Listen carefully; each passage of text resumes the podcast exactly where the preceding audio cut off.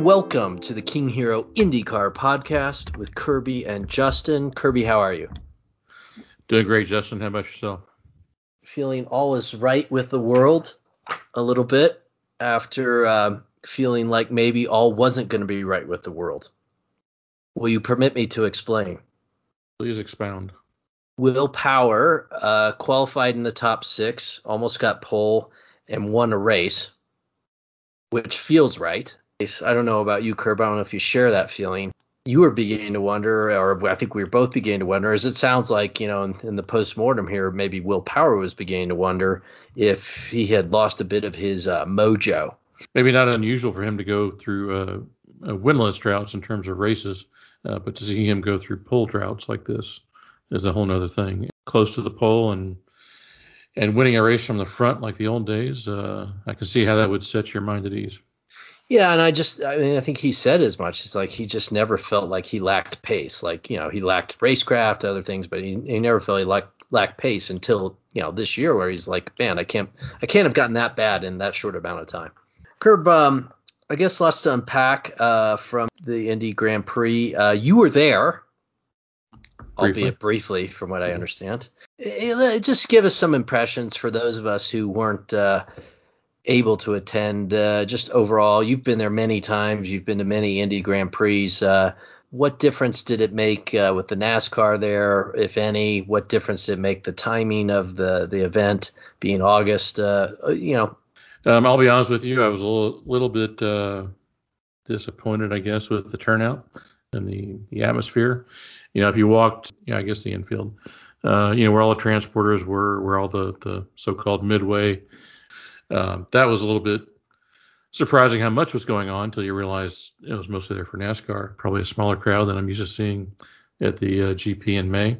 We took it in from the the mounds there inside of, or I guess just outside of turn two, inside of turn two in the infield, and uh, it is a pretty nice perspective there. See them all come barreling through turn one and then try to weave their way through without without making contact with each other. So you know, I recommend that to people that want to try uh, watching the race from the mountains. It was a good IndyCar event. wasn't as big as uh, big a deal as I think the May race is, but hopefully they can build on that and have some success in the future. I guess I would like to ask you a little bit about uh, kind of a, a recurring theme here on the podcast European Euro drivers starting to look at IndyCar as a, as an alternative in their careers.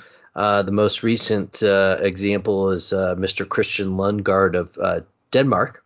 And you got to say, when uh, it was announced he was coming over, I, I, I, read one article and I just was amazed at how mm, nonplussed he was about coming over, I guess you know, it just seemed like, well, yeah, I'll go over there. We'll see what happens. I'm not expecting to do very well, and you know, it doesn't really mean anything. And I got several other options, and I'm going to do it.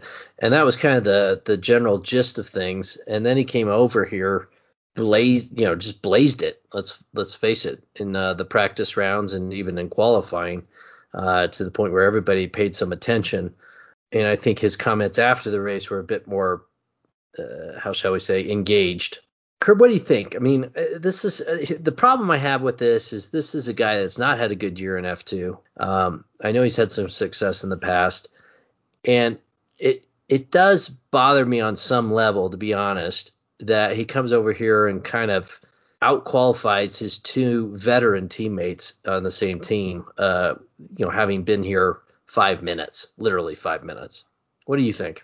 Well, I think it's natural for IndyCar fans who uh, be a little bit defensive when things like that happen. But um, you know, at the same time, drivers from the Formula One feeder uh, series that have bumped their head against the ceiling for a while, um, it's not a it's not the first time those guys have come over here, and it won't be the last time. And um, the kid has pace. Pace in qualifying is probably a, a new thing for Ray Rahal Letterman Lanigan Racing. So, Kirk, why are the European drivers always better looking than their American counterparts?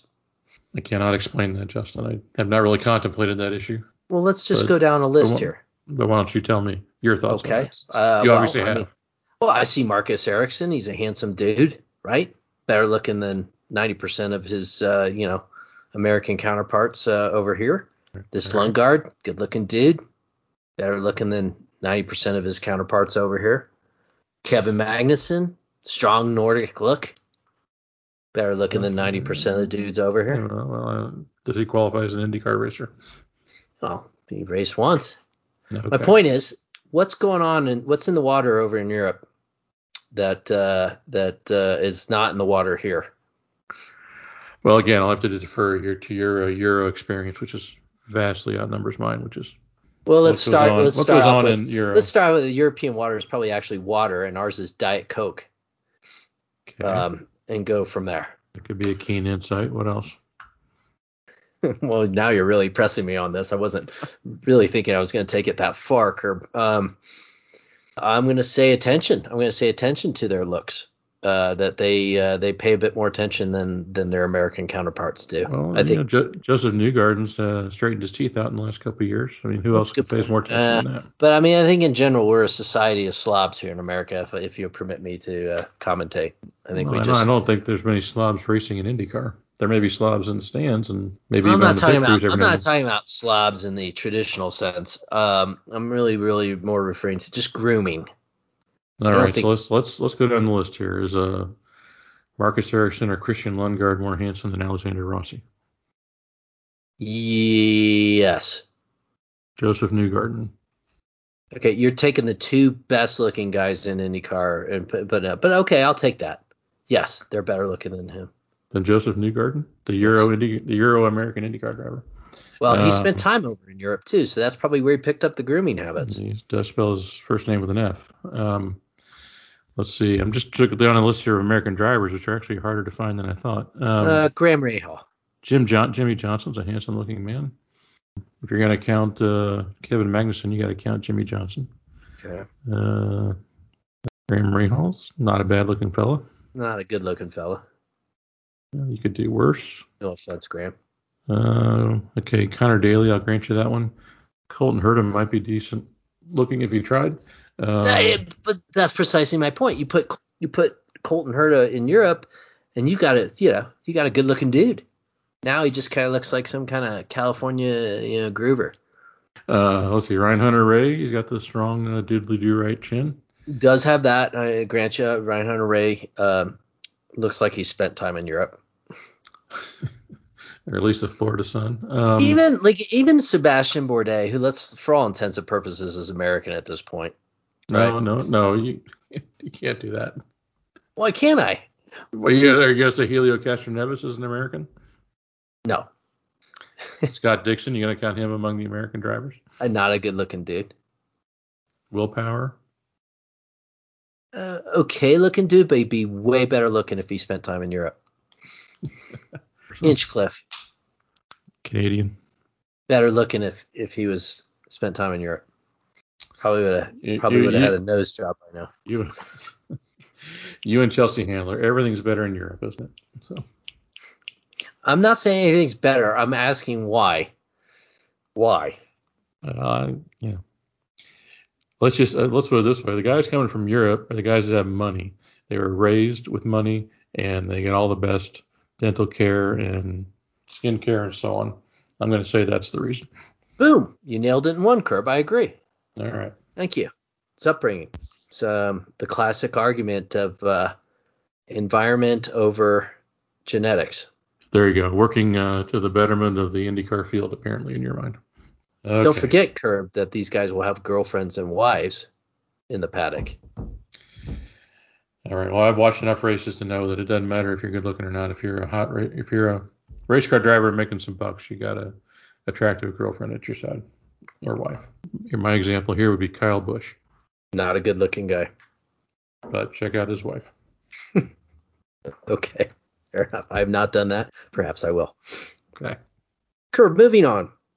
Curb, moving on. The curious case of James Hinchcliffe. I'm going to the tweet after the race. Mm, you permit me to quote this, Curb? Permission granted. Well, that was eventful. We finished ahead of where we started. Not how we wanted to follow up our podium finish, but on to the next one. We finished ahead of where we started. You Is that the aspiration now when you start? What did you start? 26, something like that? I mean, how can you say that with a straight face? Give him some credit. He started 24th. Okay. He did beat Scott McLaughlin. He did beat uh, VeeKay. Beat Alex Palou. Uh, you know, those are some distinguished competitors. Palou's engine blew up. Uh, he still beat him. He just.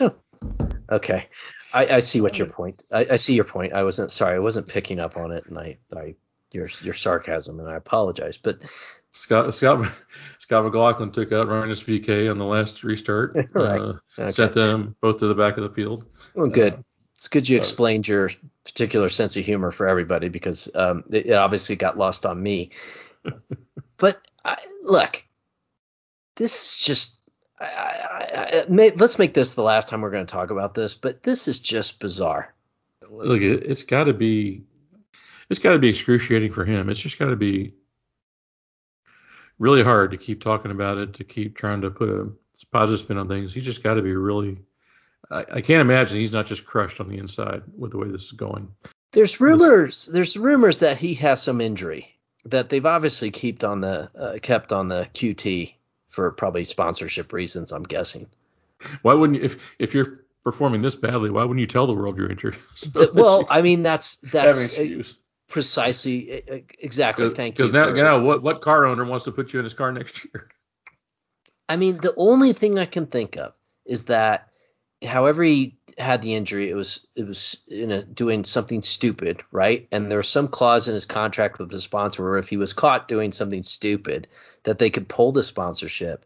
I, I mean, this is a this is all coming from my mind curbed. I have no information to this effect, but and that somehow Andre said, look, just keep your mouth shut, drive through it. It's going to be what it's going to be, but keep your mouth shut because we need that money coming in from Genesis. I, I, that's the only thing I can put it down to because you're right. As a driver, you'd be like, I am hurt. I cannot drive this thing as fast as I need to do. And and for your career, if you really care, is like you sit that out and put somebody else in it. But they just came off a five week break. So what how, what I mean, what kind of injury would explain a whole season's worth of really sad performances? Well, let's think about that. The the whole process of shifting gears and all that thing is much simpler than it used to be. Botched nose job? No, we would see that. Yeah. Vasectomy gone wrong? Uncomfortable? Yeah, he had that in 2015, I think. the same year Danica froze her eggs. yeah, so let's go. Let's steer back towards the. I mean, we're not saying this because Will Powers mad at him. We're not saying this because Josef Newgarden was mad at himself for not giving a big enough gap between himself and Hinchcliffe in qualifying. It's just been a season long fail for him and his team. It's just horrendous hard, hard to fathom. Yeah, horrendous underperformance. And I, you know, it's said from a place of love. I think it's like we can't believe you're that bad because you were at one time kind of right on the cutting edge of of a top driver in IndyCar. And what yeah. the hell has happened? Prior stint with Andretti. Won three races one season at uh, at least one of those years. It had a bright future ahead of him. It seemed like questionable. And I, you know, Ryan Hunter-Reay is in a similar boat in my mind. I mean, he was nowhere. I know he had some issues and et cetera, et cetera. But again, you know, he's he's saying, oh, you know, he's tweeting, oh, we could have had a top ten. Ryan Hunter-Reay shouldn't be like lamenting that he might have had a decent top ten. I mean, he needs to be lamenting that he didn't have a victory or a podium and he's just not doing that anymore. At least he qualified 13th. He, at least he, you know, the old Will, Will Power story. At least he showed some pace um, in qualifying. He comes from a little bit more respectable place than Hinchcliffe does. Curb, um, circling back or staying on the subject of uh, Saturday's race, it's been reported that Saturday's race race uh, featured 269 on-track passes, 190 for position, both of which are IMS road course records. I got to tell you, watching the broadcast, you wouldn't have known it. No. Your views? I don't know where those passes happened. Um, I believe them. I take their word for it. But uh, but yeah, pretty hard to pretty hard to see where that uh, excitement took place. Somebody dropped the ball there, I think. You, you know, you're kind of damned when you do and damned when you don't. I think um, you know, the NBC did uh, catch a lot of flack the week before uh, during the Nashville race, uh, late in the race when Colton Herta was starting to lose touch with uh, Ericsson. They switched over and spent a fair amount of time on the fight for 15th place, and uh, in doing so, missed uh, Colton Herta's crash in turn nine there late in the race. So perhaps they lingered a little bit too much on the on the leaders this time. Um, you know, in reaction to that kind of criticism. Curb, moving on to Sunday, was NASCAR out, trying to outdo IndyCar from Nashville for just horrible, horrible embarrassment? What do you think? I'm sure that Doug Boles and IMS were not trying to outdo it, so that was real. Doug Boles be, is out uh, there with a broom sweeping. But I mean, can, can you imagine? And, and I think you know, based on all of Doug Boles' comments, they had a really positive weekend. He must have been feeling really good about things. And six laps to go in the stinking race on Sunday, and all all hell breaks loose. So uh, it must have been quite a letdown for for everybody at IMS. Um, it's an extraordinary thing. I've never seen anything like that before. It was like there was a tire shredder out there, like when you rent a car and go past the gate and they say don't back up. You know, um, right? I mean, that must have been what that was like. I mean, that's extraordinary videos, just one car after the next, just flying out there. For all the replays I watched, it was pretty uh, bizarre. And um, Allmendinger, I think, said, "Boy, that's a lot of money out there just yeah. got pissed, got pissed away." And you know, they everybody's making excuses how it was unforeseeable and this and that. And then you see, uh, I think I sent you Clint Bowyer's tweet he says that a tweet says, "Oh, you got to watch from the couch, front edge from the there, couch, from the yeah, couch he, at his house." Yeah, they're yeah. beating on that front end there. They loosen that up, it's going to tear up the splitters. Next thing you know, all hell breaks loose, and he follows up with a tweet that says, "Told you." so it's you got to wonder sometimes how unforeseeable these things really are. Um, is it a good optic? Is. is it a good optic for Doug Boles to be out there sweeping? Now I know, you know, he's Mr. Hands On and all that, but is that a good optic or was it a bit too much? Or is it kind of bush league? Well, you know, Bud Denker got a lot of praise for being out there uh, in Detroit, right, when they were putting that fence together after Felix Rosenqvist's accident. So he's got plenty of bosses above him in the IMS uh, power structure. So probably best for him to get out there and put that effort in. Was Roger Penske out there selling hot dogs for the local uh, KFC? I did not see Roger on the grounds, no. Curb, any update you can give us on the uh, the trying to stay away from the bottom leader circle uh, money? Well, the first update I have for you is that uh, we've lamented more than once that IndyCar seems to hide this information, and uh, and we've been tracking it here in this podcast manually ourselves. But uh, this week I was on the NBC uh, Sports.com page and the motorsports section. They included the entry point standings. Wow. And it's got the got the NTT IndyCar icon uh, logo on it and everything. So it must have been provided to them from IndyCar, uh, even though the IndyCar doesn't seem to want to make it available to anybody else. So for the first time, using uh, professionally prepared information, we've got uh, Chip Ganassi Racing's 48, Jimmie Johnson slash Tony Kanaan still sitting in the 22nd uh, spot on the bubble. Rosenqvist is four points behind the Arrow McLaren 7 car at 147. Meyer Shank, the 06 car of Helio, Castroneves, 24th, uh, 17 points back. You know, Helio had a strong points day at Nashville with 22 points. I think he was, what, I don't know, seventh, eighth, something like that, but not so much this week, scoring nine points. Uh, you know, Jimmie Johnson beat Helio this week uh, and actually gained two points on him. And that's pretty much it. The Carlin car is pretty much out of it, uh, 25th and 37 points behind. Uh, the Dalton Kellett car, AJ Foyt Enterprises, is uh, 44 points behind and 26th. I think that does it for the full time. Yeah, well, I think Rosenqvist is going to continue to move up, would be my guess. I mean, if Foyt's going to have to do something here, they're going to have to do it now, basically, right? They got to put somebody in that car now. Uh, it's probably too late, if you want to know the truth. Yeah, agreed. Um, 44 points out and four races to go, and uh, the third Rahal Letterman Lanigan car, and like I said, it's hanging in there in the 21st spot. So be interesting to see what kind of drivers they keep putting in there, how much chances they really want to take with uh, some bad results. Where are they putting in uh, for World Technology Speedway. I've not heard yet. Have you? I would think Santino Ferrucci would be a, a natural, Yeah. but um, there, there seems to be some feeling that they're just not that high on him at Rahal Letterman Lanigan for some reason.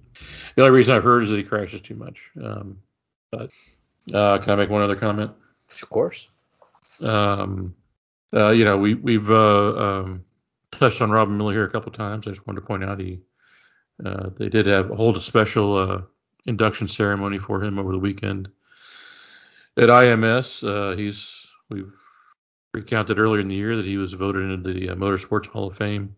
I think the induction ceremonies are next month in Detroit, and for his health reasons, he won't be able to attend. So I think they got together with the Motorsports Hall of Fame and a bunch of people from IndyCar and IMS and some of his old uh, buddies from the old days and, and held a special induction ceremony for him on Saturday, I believe. And so just want to put a shout out one more time and congratulations to Rob Miller for a well deserved honor. All right, Curb. On to picks. That's what Robin would want us to do, not talk about him. Um, Robin would want you to bring back your uh, your gambling odds probably, but Yeah. Yeah. Well, I think we can weave that into this conversation. Uh, Curb, is it uh, your pick first, if I recall? Gateway this week, going back to an oval. Um, I'm going to go with Newgarden. Uh, Curb, uh, I- uh, Justin Newgarden again, hard to hard to, uh, hard to argue against. There, got uh, the bit between his uh, teeth. I still think, you know, and um, maybe a little, not not a. I mean, it wasn't a setback in Indy, right? He actually gained on it, but uh, had you know, he didn't win it. That's for sure. wasn't wasn't in it to win it. Um, I'm gonna go with the lurker here, Curb uh, Dixon. I'm to go with, uh, with uh, Alexander Rossi. Ooh, unexpected Curb. I might shock you with my next choice a little bit. Patricio O'Ward, uh, Lightning Bolt, St. Louis. No. All right, so I'm to go back to uh, Penske here and, and try Simon Pagenaud. Wow, just feel like that's a massive error on your part. I'm gonna, I, I gotta go back to. I can't believe you left me, but uh, Colton Herta. I got a little mixture of old and new there, but uh, um, I'm finding myself increasingly leaning towards the new. I, I, uh, I do think the the final changing of the guard is in motion.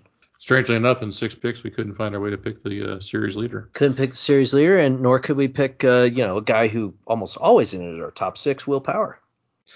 I predict Power puts in the wall this weekend. There we go. So for your punters, don't put Story your of- money on Power. Story of his career.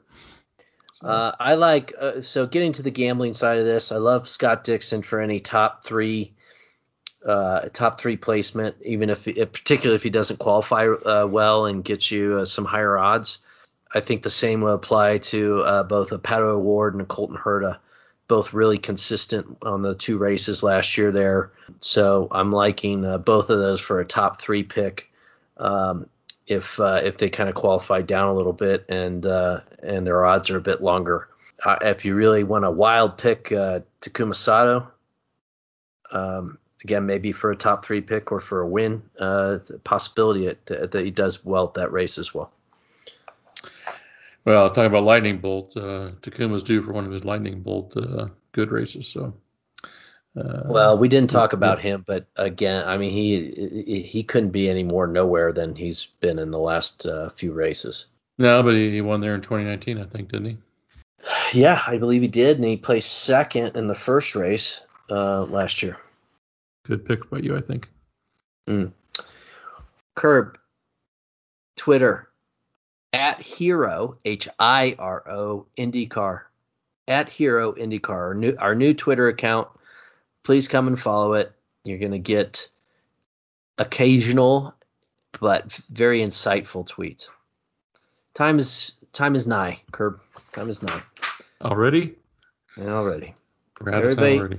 Everybody have a great week and enjoy the race. All right. Take care, everybody. Thanks for listening.